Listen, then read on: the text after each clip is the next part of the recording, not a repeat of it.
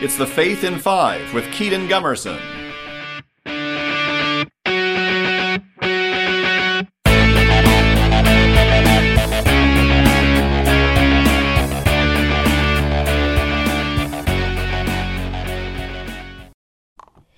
Hello, everybody. I am Kedon of Kinetic Catholic Ministries, back with another episode of The Faith in Five. I hope that you all are having an absolutely wonderful day so far. I know that I am in part one. I define what a heresy is, right? What it means to be a heretic, kind of what the qualifications of that are. On episode two, I talked about um, the heresy of circumcision, right? And then the question of the Gentiles do they have to become Jewish first, basically, in order to become Christian, and how that was the very, very first one.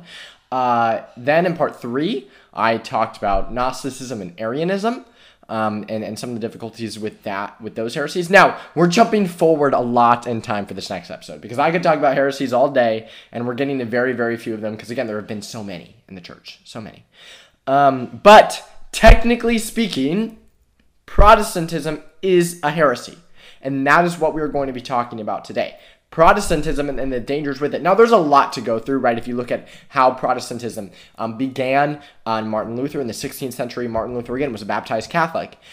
One could make the argument, and I think that this is a valid argument, that in terms of, because again, there were abuses in the church going on at the time. Um, that's not an uncommon thing in the church, unfortunately. But again, there's a great quote um, by a saint.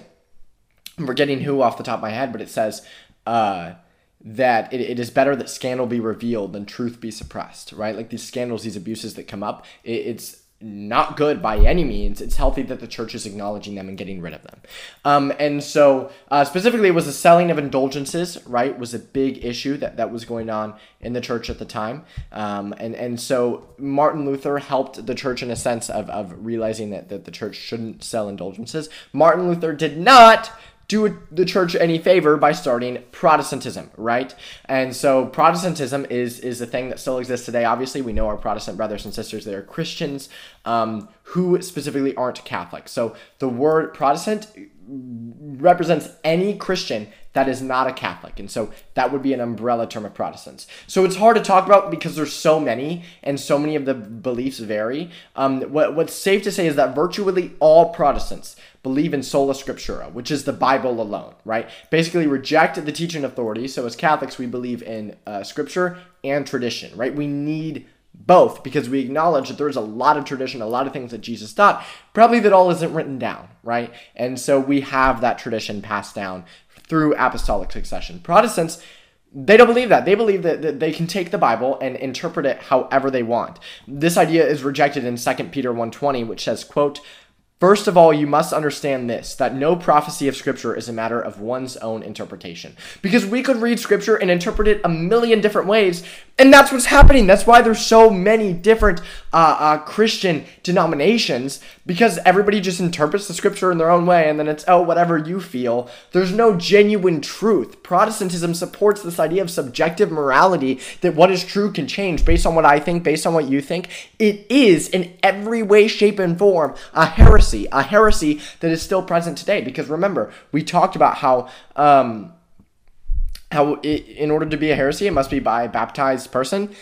Christians, Protestants, with the exception of Mormons and Jehovah's Witnesses, have a valid baptism, right? They have a valid baptism, so they are baptized and and still uh, uh, have this heresy of sola scriptura, have this heresy of sola fide, right? By faith alone, the idea that we are justified by faith only, um, which is uh, another heresy that props up in Protestantism, along with so many more. And so Protestantism is an umbrella heresy that has a whole bunch of other heresies under it. And so um, it's important to talk about, to look at when we're talking about heresies, to acknowledge um, what Protestantism has and, and, and some of the, the bad stuff that's written in there. Now, is that to say every single Protestant is an evil, terrible, mean person? Absolutely not. Like there are a thousand percent Protestants who are completely well intended, but it is important to understand that regardless of what way we look at it, that definition of heresy still stands. So thank you all so much for listening to this episode of The Faith in Five. This was Kedon of Kinetic Ministries, and I will see you all next time.